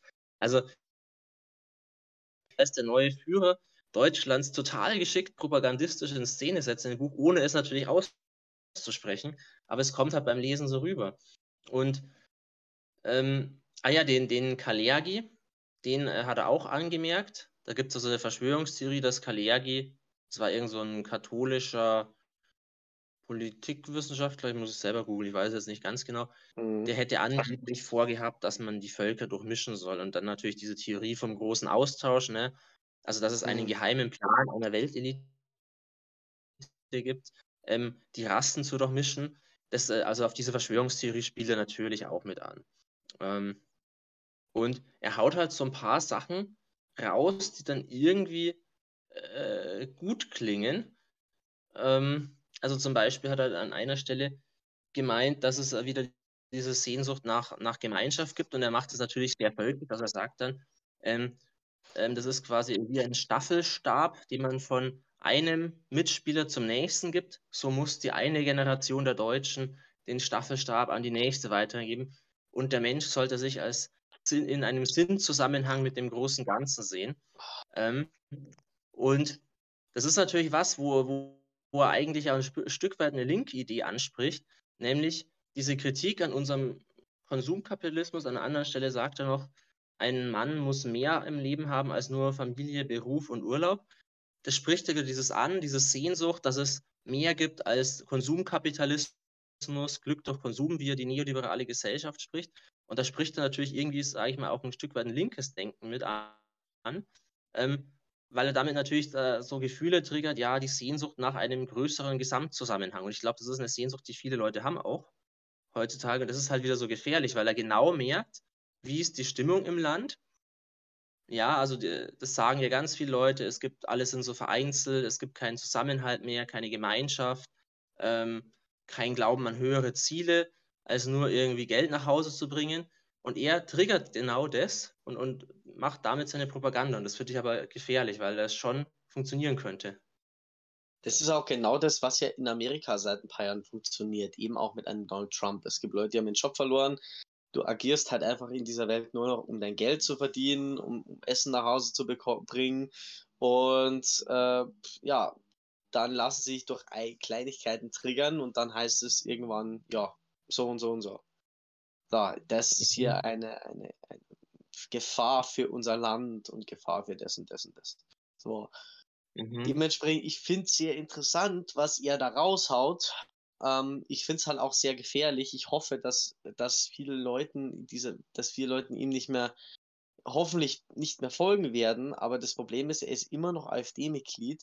Und ich glaube, ähm, es wird kein Parteiausschussverfahren geben, glaube ich. Zumindest ist das nicht so der in Planung. Nein, das ist gescheitert, ne? Also es ist ja gescheitert, es gab ja schon eins. Ach, und, genau, ähm, es gab eins. Mhm. Also natürlich strebt der Mann nach der Macht innerhalb seiner eigenen Partei. Ähm, bin ich überzeugt davon. Und er würde sich auch in die Macht putschen, wenn er es sieht. Also der wird sich so lange in seiner eigenen Partei im Hintergrund halten, wie er das Gefühl hat, eine Alice Weidel wird eher die Wahl gewinnen als er. Und ähm, wenn es dann soweit wäre, der würde natürlich auch eine Alice Weidel aus dem Weg räumen oder so, ähm, um, um sich selber in die Macht hochzuputschen. Ähm, ich glaube, wenn man halt glaub, weiß, dass, oh, dass er früher mit in, oder dass er sehr vernetzt ist mit diesen ganzen NPD-Kontakten von früher. Äh, und wenn man dann noch hört, dass der Verfassungsschutz immer wieder herausfindet, dass es so rechtsextreme Netzwerke gibt, die Waffen im Wald vergraben und sich auf einen Tag X vorbereiten, dann äh, kommt in mir so diese, diese Angst, dass er irgendwie ähm, der Führer dieser Bewegung ist, die einen Putsch im Geheimen planen und vielleicht auf den richtigen Moment warten oder so. Und ähm, also ich finde halt, er ist auf jeden Fall ein Faschist, das darf man ja auch sagen, laut einem Gerichtsurteil. Und eigentlich kann so jemand nicht in der Politik sein. Es gäbe auch vom Grundgesetz her Möglichkeiten, ihn zum Beispiel ähm, aus dem Parlament zu werfen, weil jemand, der aktiv gegen die freiheitlich-demokratische Grundordnung arbeitet, ähm, hm, der kann auch strafrechtlich belangt werden. Das steht eigentlich so in den Gesetzen drin, wird aber nicht angewendet. Also irgendwie funktioniert die wehrhafte Demokratie bei ihm nicht so richtig. Ich glaube, was da auch noch mit reinfällt, ist, und das wirst du sehen, ähm, es wird zwei Schicksalstage geben die nächsten Jahre, die, wir, die sehr wichtig sein werden. Nummer uno wird sein halt eben die Wahl in Amerika 2000, was ist das, 2024? Nächstes Jahr. Mhm. Genau. Naja, Mei, ist das schon wieder so lange her. Glaubst du das? Mhm. Nee, 8, 12, 16, 20, 24, ja. Ähm, und äh, da wird es halt sehr interessant werden, wie es da weitergeht, ob ein Trump zurückkommt oder nicht und auch die nächste Bundestagswahl, weil das wird das große Problem sein. Ich sehe halt irgendwann, und das, das ich habe da wirklich Angst vor, eine CDU, CSU und eine AfD gemeinsame Sache machen. Ich weiß nicht, ob das ähm, erstens, ähm, das ist halt natürlich die Frage, wo sich halt ein, ein Björn Höcke halt auch die Frage stellen muss, wollen wir das? Weil, wir, weil dann können sie nicht mehr so heiß kochen, wie sie es jetzt in Opposition tun. Zweitens würde er aber dann den, den, seine Partei aufs Spiel setzen, so, oder seiner Partei schaden mhm. natürlich, wenn er da irgendwas machen würde. Das heißt, ähm, des Weiteren muss ihm auch klar sein, wenn es da, wenn das kommt, wird er nicht in der Regierung sein. Das, das muss ihm auch klar sein. Also das, das, da wird man versuchen, diese Person so weit es geht aus der Regierung rauszuhalten. Ja, das, das wäre die, die große Gefahr. Also das sind die zwei Schicksalsjahre oder Tage der nächsten Jahre. Und ich sag, boah, also wir müssen wirklich vorsichtig sein, wo es hinläuft, weil da habe ich wirklich teilweise Angst. Ja. Naja, also Amerika können wir eh nicht beeinflussen. Können wir nicht beeinflussen, aus? aber da habe ich wirklich, äh, da bin ich jetzt wirklich, also, also die Republikaner planen im Moment wieder einen neuen Angriff auf die Wahl. Sie planen, ich, ich, ich sehe es, dass Trump äh, 24 neuer Präsident wird. Das ist die Gefahr. Weil ja. sie jetzt hingehen ja. und weil sie jetzt versuchen, das Konstrukt der Wahl auseinanderzunehmen, sprich, wenn ähm, republikanische Wahlkampfaufseher oder republikanische Senatoren, die sagen, ähm, Trump wäre bei der letzten Wahl um seine Wahl gebracht worden und Biden hätte nicht rechtmäßig Präsident sein dürfen, ähm, Wahlaufsicht haben oder dann werden die theoretisch sagen, okay, in diesen beiden Counties, in denen zum Beispiel größtenteils schwarze Leute leben, die größtenteils die Demokraten wählen, ähm, die, die lassen wir halt nicht zählen. Also das wäre eine Möglichkeit, die sie hätten. Das ist halt die große Gefahr. Also, also die, die gehen.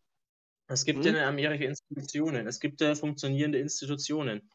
Deswegen hat der Trump auch nicht die Macht äh, diktatorisch an sich reißen können, weil die Institutionen haben die Demokratie beschützt. Also das äh, würde dann eigentlich genauso greifen.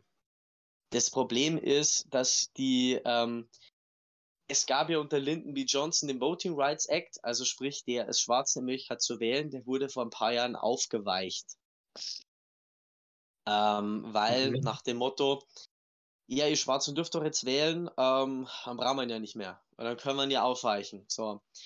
Dann gibt es halt jetzt Dinge, die man gemacht hat mit Cherry, Gerrymandering, glaube ich, heißt es, wo man die Ja. Wahlbereiche so aufteilt, dass zum Beispiel ähm, mehr Republikaner gewinnen. Ja? Also, dass man zum Beispiel alle Demokraten, wenn du sechs Wahlkreise hast und machst halt, und du hast den Bereich, wo meistens die Republik Republikaner gewählt werden, machst daraus vier Wahlkreise und machst halt aus dem, dem den zwei Wahlkreisen, wo hauptsächlich Demokraten gewählt werden, zwei Mhm. Wahlkreise, dann hast du natürlich mehr gewonnene Wahlkreise für die Republikaner. Also solche Sachen, mit denen fangen schon an. Zudem halt eben auch. Ähm, Wahlmänner beeinflussen. Ne, das könnten sie machen. Wahlmänner bestechen. Wahlmänner, die für die Demokraten antreten Hm, und die dann doch sie nicht mal. wie gesagt, äh, es gibt in Amerika ein Riesenproblem, Wahlhelfer zu finden, weil Wahlhelfer Mhm. teilweise Morddrohungen bekommen. Ähm, so, hey, äh, ich weiß, dass du mit dran schuld bist, dass Donald Trump nicht Präsident geworden ist. Ähm, ja, ich werde dir eine Kugel um den Kopf jagen, keine Ahnung. Also die werden, es wird extrem schwierig werden, Wahlmänner zu bekommen, Leute oder Wahlhelfer zu bekommen. Gerade Leute, die eher auf der Pro-Trump-Seite sind, wollen gerne Wahlhelfer werden. Dann Mhm. äh, wird die nächste Auszählung wird extrem lang dauern, weil man, äh, weil es typische Bundes verschiedene Bundesstaaten gibt, die sagen, hey, pass auf, da müssen wir es per Hand auszählen. Per Hand auszählen dauert halt mal viermal so lang. Und dann ist es halt, wie gesagt, es gibt halt Beispiele von bestimmten ähm, Bund Bundesstaaten, die gesagt haben, so, ja, pass auf, ähm, wenn wir hier Unregelmäßigkeiten sehen, zum Beispiel ein, ein, eine Stadt, in der sehr viel haushoch Demokraten gewählt werden, was für uns komisch aussieht, dann lassen wir die Stimmen nicht gelten. Also das, es, es, es gibt es, es gibt leider Gottes Möglichkeiten. Und da, da sehe ich ein Riesenproblem. Er hat auch John Oliver ein sehr gutes Video dazu gemacht. Ja. Ähm, es ist gefährlich. Es ist sehr gefährlich. Also die nächsten Wahlen in Amerika werden Schicksalswahlen und ähm, die werden richtig, richtig heftig werden. Und ich, ich habe Angst, Donald Trump wieder als Präsident zu sehen. Wobei ich, glaube ich, weiß, dass darauf hinauslaufen wird. Es sei denn, ähm, äh, dieser andere republikanische Präsidentschaftskandidat wird. Also läuft es aber auf selber hinaus.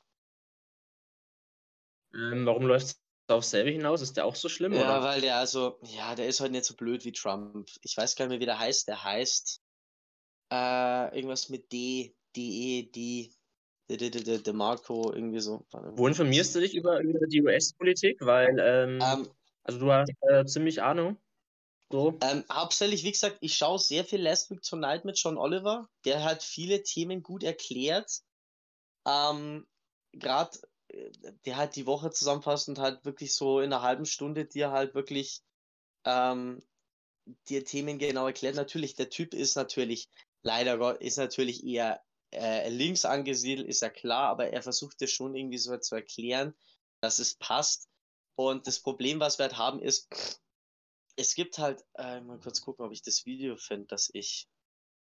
Ron DeSantis, genau. Ron DeSantis ist, ähm, glaube Gouverneur von Florida und ist ähm, in bestimmten Teilen noch heftiger wie Trump und ist halt auch wesentlich schlauer wie Trump. Ist, ist nicht schwierig, leider Gottes. Aber ja, leider, aber leider auch jemand, der sich gut verkaufen kann. Und äh, da sehe ich halt Ähnlichkeiten zu, ähm, zu einem Barack Obama ähm, vom parteilichen her. War ja damals auch ein junger, ähm, ein junger Politiker, der gesagt hat, hey, ich würde gern Präsidentschaftskandidat der Demokraten werden, hat dann eine Hillary Clinton ausgestochen, ist Präsidentschaftskandidat geworden, sehe ich da ähnlich. Du hast einen Ron DeSantis, der ist Hey, wie alt ist der? 35, irgendwas zwischen 35 und 40, also für einen Präsidenten relativ jung. Ja? Und ähm, dementsprechend äh, jung, fit und könnte theoretisch ähm, einen Donald Trump ausstechen. Wird gefährlich werden, glaube ich. Schauen wir mal. Ja, was ich interessant finde, weil du gerade von Wahlhilfe, Wahlhilfe und möglichen Wahlbetrug äh, und Gerrymandering sprichst. Jetzt gibt es ja bei uns in Deutschland diese Gesetzesänderung ne, von der Ampel, wo mm. CSU und Linke davon betroffen sind, weil die dann, wenn sie unter die 5% fallen, nicht mehr Find drin wären, obwohl sie. Finde ich total richtig. Finde ich total ähm, richtig. Warum? Äh, weil. ich, ich finde es weil, wenn man das umgekehrt machen würde, also wenn jetzt halt eine schwarz-gelbe Regierung wäre und die würde ein Gesetz machen, das die Grünen so diskriminieren würde, ähm, dann wäre es auch gefährlich. Also es ist natürlich so, dass man da jetzt hat, gerade die CSU in eine ganz äh, schwierige Lage gebracht hat. Und ähm, das führt ja auch zu einer Spaltung dann der Gesellschaft, weil ich hatte die Angst dass sich dann die CSU radikalisiert, was du gerade gesagt hast, nicht, dass die voll und mit der AfD koalieren wollen oder so. Das könnte ähm, so oder so passieren. Also das da brauchen wir uns wahrscheinlich keine Gedanken machen. Also ich bin mir auch, ich, ich, ich möchte jetzt keine, keine Verschwörungstheorien streuen, aber ich könnte mir vorstellen, dass bestimmte erste Gespräche oder so erste Treffen zwischen Tür und Angel schon mal stattgefunden haben.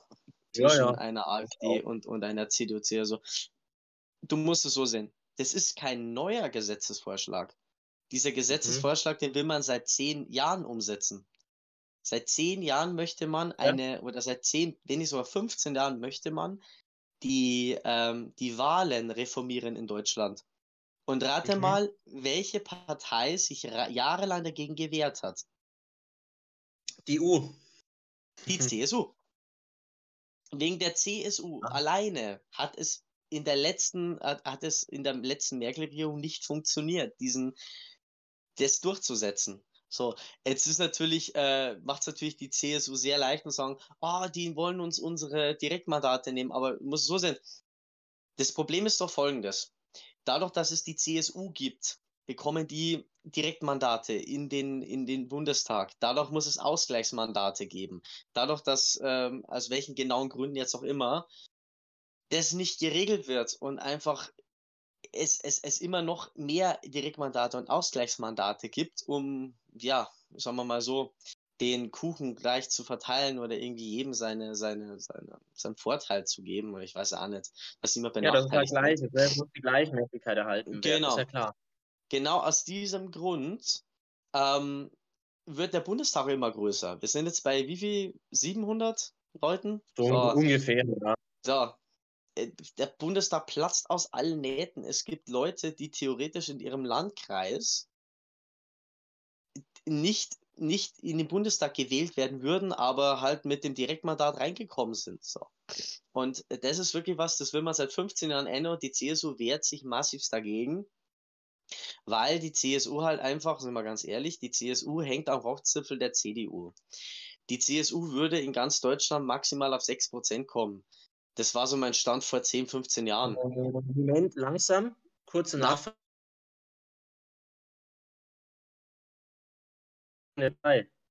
Also das mit den, also nee, pass auf, ich war beim, was ich weiß, ist zum Beispiel. sie treten nur in Bayern an. Weil ja, ja in anderen Bundesländern CDU antritt, ne? Ja, ja. Das ist halt so das Thema. Ähm, es wird zum Beispiel runtergerechnet, es wird zum Beispiel runtergerechnet, die, das Wahlkampfergebnis auf Sitze für die CSU. Und so bei der Wahl 2000, puh, wann waren das? Boah, äh, 15, 11, was, 11? Puh, was waren das? Das waren sieben oder sowas? Bei der Wahl 2007 haben wir das mal in der Schule runtergerechnet, weil wir, weil wir das durchgenommen haben. Ähm, und da war es dann damals so, dass zum Beispiel das Ergebnis der CSU eben auf alle Bundesländer gerechnet wird und dann damals auf maximal 6% gekommen wäre. So. Das ist ja jetzt so, also ist ja das, ne? was wir jetzt eben genau. haben. Genau. Das heißt, der, der Anteil der CSU fällt ja rapide, indem das dadurch, dass die CSU von immer weniger Leuten gewählt wird, ähm, das bedeutet, eine, eine, eine CSU, ähm, um Gottes Willen, man musste sich halt wirklich mal überlegen, dieses ganze Konstrukt einfach mal zu überdenken. So, weil die CSU ist der radikale Teil, ist sozusagen was, was wie der rechte Flügel bei der AfD ist. Das ist die CSU bei der CDU. Man sollte sich halt wirklich mal überlegen, da ähm, wirklich mal dieses Pro äh, Produkt zu überdenken, weil ich, ich, ich halte das nicht mehr mhm. für zukunftsfähig.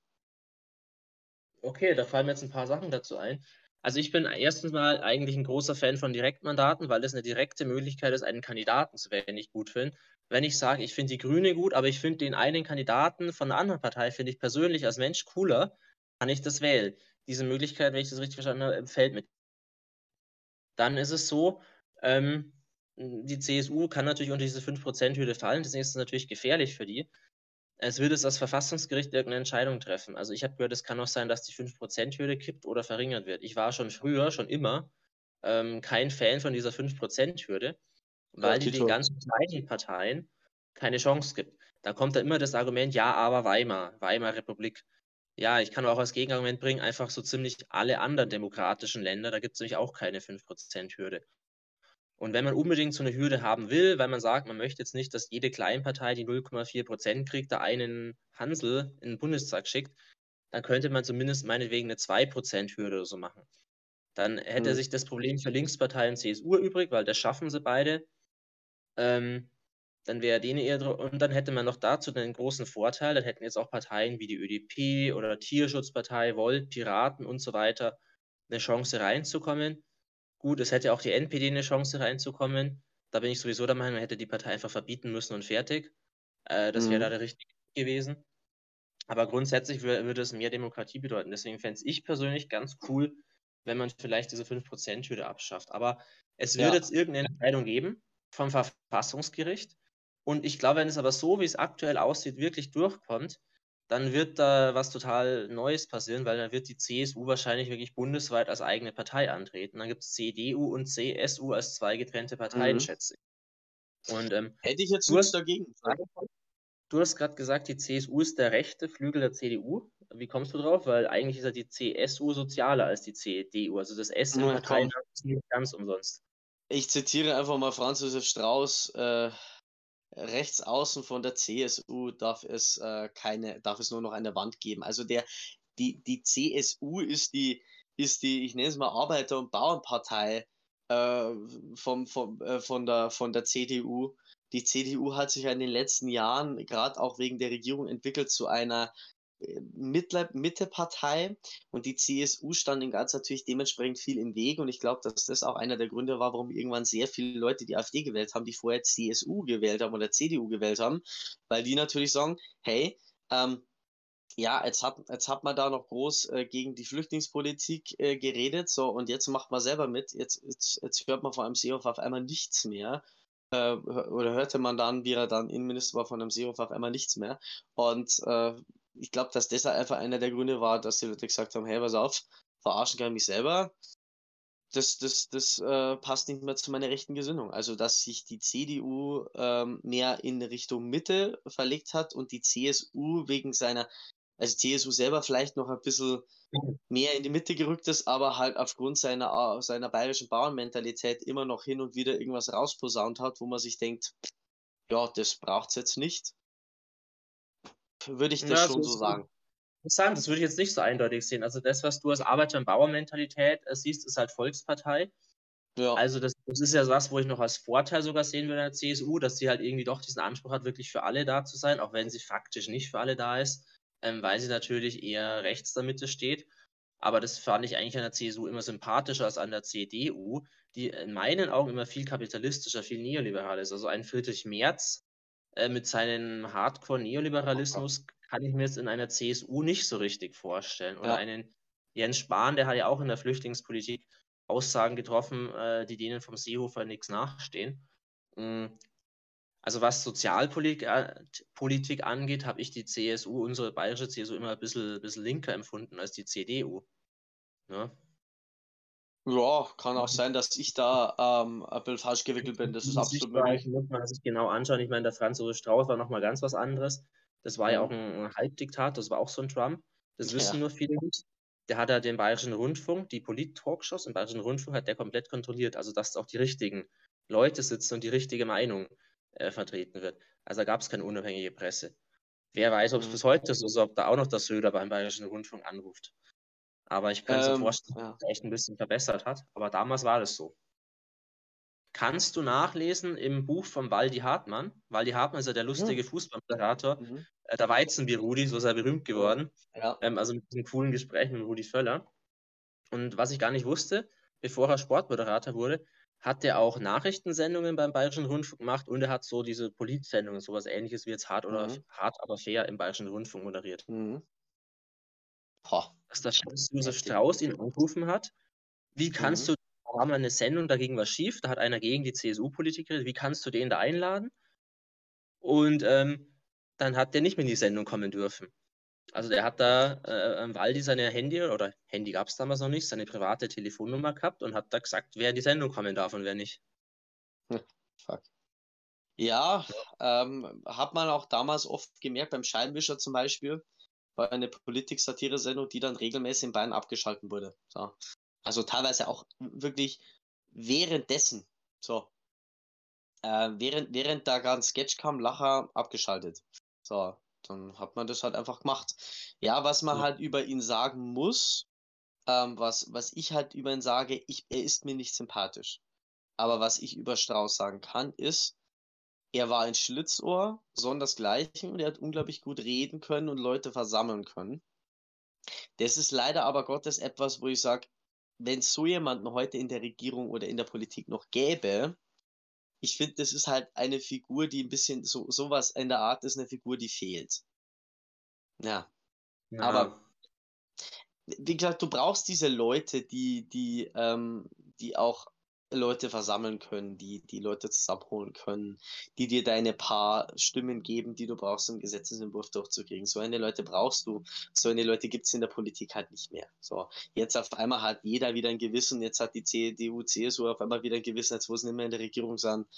Ähm, und und äh, ich, ich muss sagen, mir ist vor kurzem wieder wirklich wie Schuppen von den Augen gefallen, wie ich Robert Habeck und, und Markus Söder in einem Gespräch gesehen habe und dann ähm, war so die Frage, Herr Söder, würden Sie Inlandsflüge verbieten? Und Söder, nein.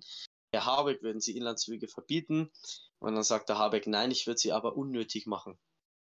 Und da Söder, was heißt denn das? So, nächste Frage. Äh, würden Sie, was würden Sie tun, äh, um, um Glück sagt, die Leute auf andere Fahrzeuge umzusteigen? Keine Ahnung, bliblablub. Söder hat irgendwas geantwortet und theoretisch hat Habeck eins zu eins geantwortet, warum er Linienflüge in Inlandsflüge unnötig machen würde mit Ausbau der Linien, der, der Streckenlinien, Deutsche Bahn, alles drum und dran. So, also sprich, gibt den Leuten Möglichkeiten, gibt den Leuten Ausweichmöglichkeiten, die Leute werden sie nutzen. So. Das ist halt eben genau das. Wir stellen uns hin und sagen, oder Leute stellen sich hin und sagen, ich brauche aber mein Auto, weil bei mir geht kein Bus. Ja, aber stell mal vor, es würde bei dir ein Bus gehen, dann würdest du vielleicht kein Auto mehr brauchen. So. Das sind halt alles so die Themen, die, die, und ich finde, da wird derzeit wirklich nur noch mit Faust auf Faust argumentiert und das finde ich ganz schrecklich. Drum habe ich wirklich Angst vor der nächsten Bundestagswahl. Okay, ich nicht. Ähm, ich gehe Ich da total. mit optimistischem Gemüt durch die Gegend, weil äh, Angst ist eh kein guter Ratgeber. Und ähm, ich habe auch immer das Gefühl, dass wir insgesamt als Menschheit doch auf dem Weg zu mehr Fortschritt sind. Nur, dass es halt immer wieder so Backlash gibt, wo sozusagen die Kräfte des Alten sich immer noch mal äh, zurückerobern, aber vielleicht muss man auch Leute wie Trump und Putin so als, als reaktionäre Figuren aus der Vergangenheit sehen, die halt jetzt nochmal hochkommen, bevor es dann ähm, mh, sich der, der Fortschritt durchsetzt. Also du siehst ja auch auf ganz vielen Ebenen, dass es immer, dass, dass Dinge, die vor zehn Jahren äh, belächelt wurden, immer mehr in, in den Mainstream kommen. Also, ja, Ja, ähm, also ob es inzwischen, ist, äh, Hilfe für, äh, für den globalen Süden in, in puncto Entwicklungshilfe, da tut sich mittlerweile tatsächlich ein bisschen besser was. Ähm, Tierschutzthemen, ähm, ähm, künstliches Fleisch wird gerade erforscht und so weiter, Hm. auch aus Klimaschutzgründen natürlich. Ähm, Klimaschutzpolitik, klar, einerseits kann man äh, kritisieren, immer noch viel zu langsam, auf der anderen Seite ist doch viel passiert. Durch Fridays for Future ist in doch ähm, die Regierung jetzt, jetzt auf die Idee gekommen, man muss jetzt echt mal mehr machen und es geht doch ein bisschen schnellerem Tempo. Und es ist passiert schon was in die richtige Richtung. Ähm, es ist halt die Frage, kommt davor nochmal so ein, so ein Zwischenpart, so ein Backlash, wo es nochmal schlechter wird, wo nochmal ein Trump acht Jahre oder keine Ahnung wie lange dann dran bleibt und dann nochmal eine Verschlechterung einführt? Oder geht es auf einem geradlinigen Weg nach oben? Ähm, das ist halt jetzt die Frage, ne? Also ich sehe sehr negativ. Okay. Also ich bin inzwischen totaler Nihilist. Ich erwarte von dieser Menschheit nichts mehr. Und ich glaube auch nicht, dass wir den Kahn nochmal aus dem Dreck ziehen. Äh, ich ich glaube das nicht. Ich glaube, dass es so, so in, in ein paar hundert Jahren vorbei ist. Und dann wird sich die, äh, dann wird die Menschheit untergehen und dann wird sich der Planet von selbst wieder aufforsten und dann wird vielleicht, vielleicht haben wir dann nochmal eine neue Evolution. Vielleicht entsteht dann aus der Asche etwas Neues, aber ich glaube, dass Die nächste Zivilisation wird von den Kraken erfunden. also ich, ich weiß nicht. voll schlaue Tiere. Und, Ja. ähm, sie haben acht Arme, könnten also handwerklich was machen. Das heißt, wenn die es noch weiterentwickeln, dann könnten die voll die Zivilisation gründen. Ja, wie gesagt, ich sehe, ich sehe sehr negativ und ähm, beziehungsweise nicht negativ. Ich bin inzwischen absolut Nihilist. Das heißt, ich genieße alles, genieße gutes Essen, ich genieße guten Wein, ich genieße gutes, gute Besserungen, Glück gesagt, aber ich, ähm, bei mir ist es wirklich so, dass ich mir im Moment denke, also ich sehe da nicht, ich, ich, ich glaube, wir kommen gerade massiv zu spät. Das ist wirklich so, wir wissen, wir sind schon zehn Minuten zu spät und trotzdem rennen wir immer noch. So, und Man musste mal einen Steven Pinker anhören, der sprüht vor Optimismus, sagt, alles wird immer geiler und ähm, belegt dann, Gewalt wird immer weniger, Kriege gibt es insgesamt immer weniger, ähm, es gibt immer weniger extreme Armut, ähm, es gibt immer mehr Freiheitsrechte für immer mehr Menschen auf der Welt und ähm, tut es in den schönsten Farben ausmalen. Ähm, Kritikpunkt ist dann, dass er halt einseitige Quellen verwendet, so. Ähm, ja, aber da gibt es auf YouTube Sachen von dem, auch deutschsprachige. Also er ist ja, er ist ja Professor in Boston für, ich glaube, Psychologie. Ist ein Liberaler, also kein, kein Link, aber schon sozialliberal. Also für amerikanische Verhältnisse eigentlich sogar links, weil er schon Mhm. diesen sozialen Part. ähm, ein Sozialist. Eben kein Sozialist, also er kritisiert ganz stark das eigentlich, aber also er, Ja, die- ist, ist sehr liberal, aber halt würden halt sofort Sozialist Ja, sagen, wahrscheinlich, Kommunist. wahrscheinlich, ja. Ja. Genau. Nee, aber äh, ich glaube, es ist doch ein guter, ein guter Abschlusspunkt für diese, für diese Ja. Folge. Ähm, ja, Leute, also ähm, alles wird entweder immer geiler und immer besser oder halt äh, bleibt gleichbleibend scheiße oder geht bergab. Ähm, der Vorteil ist, man kann sich nicht überraschen lassen. Äh, wenn es immer gleich bleibt, das ist schon mal gut. Oder wenn es immer gleich bergab oder bergauf geht, das ist, das ist cool. Ähm, worauf ich hinaus will, ist, Freunde, bleibt gesund. Jens, schön, dass du mal wieder, dass du nochmal, mal wieder, das, dass du wieder mit dabei warst, so wollte ich sagen. Ja, war cool. Danke für die Einladung. Und dann ähm, war jetzt ja dein erster Badcast. Mal schauen, wie viele noch folgen werden. Dann wünsche ich dir auch viel Besserung. Mit Voll, deinem ja, Corona. Aber du. hast dich topfit an. Also, wenn du nichts gesagt hättest, hätte ich jetzt nicht gedacht, dass du irgendwie gerade an Corona leidest, weil du mega fit aussiehst. Äh, heute in der Früh ging es mir nicht gut. Also äh, heute in der Früh hatte ich starke Kopfschmerzen, große Schwindelgefühle, alles drum und dran, aber es, es wird besser. Ich, ich müsste jetzt da mal Fieber messen, ob ich denn Fieber habe, aber es, ich sag mal so, es ist jetzt nicht so, als würde ich jetzt vor mich hin vegetieren, aber es ist jetzt nicht so, als würde ich mir jetzt gesund fühlen, so ist es auch nicht. Also ich, Okay. ja, genau. Das würde ich sagen. Also Leute, dann äh, bleibt gesund und passt auf euch auf und ähm, ja, kommt gut äh, in die nächsten Wochen und in die nächsten Tage und habt noch eine schöne Zeit. Das waren wir wieder mal, Intermezzo, der erste Badcast. Und Leute, das war's. Ciao. Hallo, dies war mal wieder eine neue Folge von Cherry Bombs und Liebesbriefe. Wenn es euch gefallen hat, danke für eure Unterstützung. Habt ihr gewusst, dass es über 100 weitere Folgen gibt, die ihr wahrscheinlich noch gar nicht kennt? Die sind auf allen Audioplattformen zu finden. Also checkt einfach mal unseren Linktree aus, den ihr in unserem Social Media finden könnt. Oder scrollt einfach noch ein bisschen weiter nach unten und sucht euch die Folge von über 10 Sendungen raus, die euch interessiert. Zudem werden alle diese Podcasts auch als Video on Demand auf YouTube veröffentlicht. Dort haben wir auch exklusiven Content wie Vlogs oder wirklich Sendungen, die nur für YouTube veröffentlicht werden. Also schaut da mal rein und checkt auch unsere Social Media Kanäle Facebook, Instagram, TikTok, wo ihr auch unseren Linktree finden könnt, wo ihr sehen könnt, wo wir noch überall verfügbar sind. Zudem streamen wir regelmäßig live und es gibt die Streaming Highlights auf YouTube. Das war jetzt ziemlich viel. Danke, dass ihr zugehört habt und danke für eure Unterstützung. Liked, shared und subscribed. Goodbye and good night.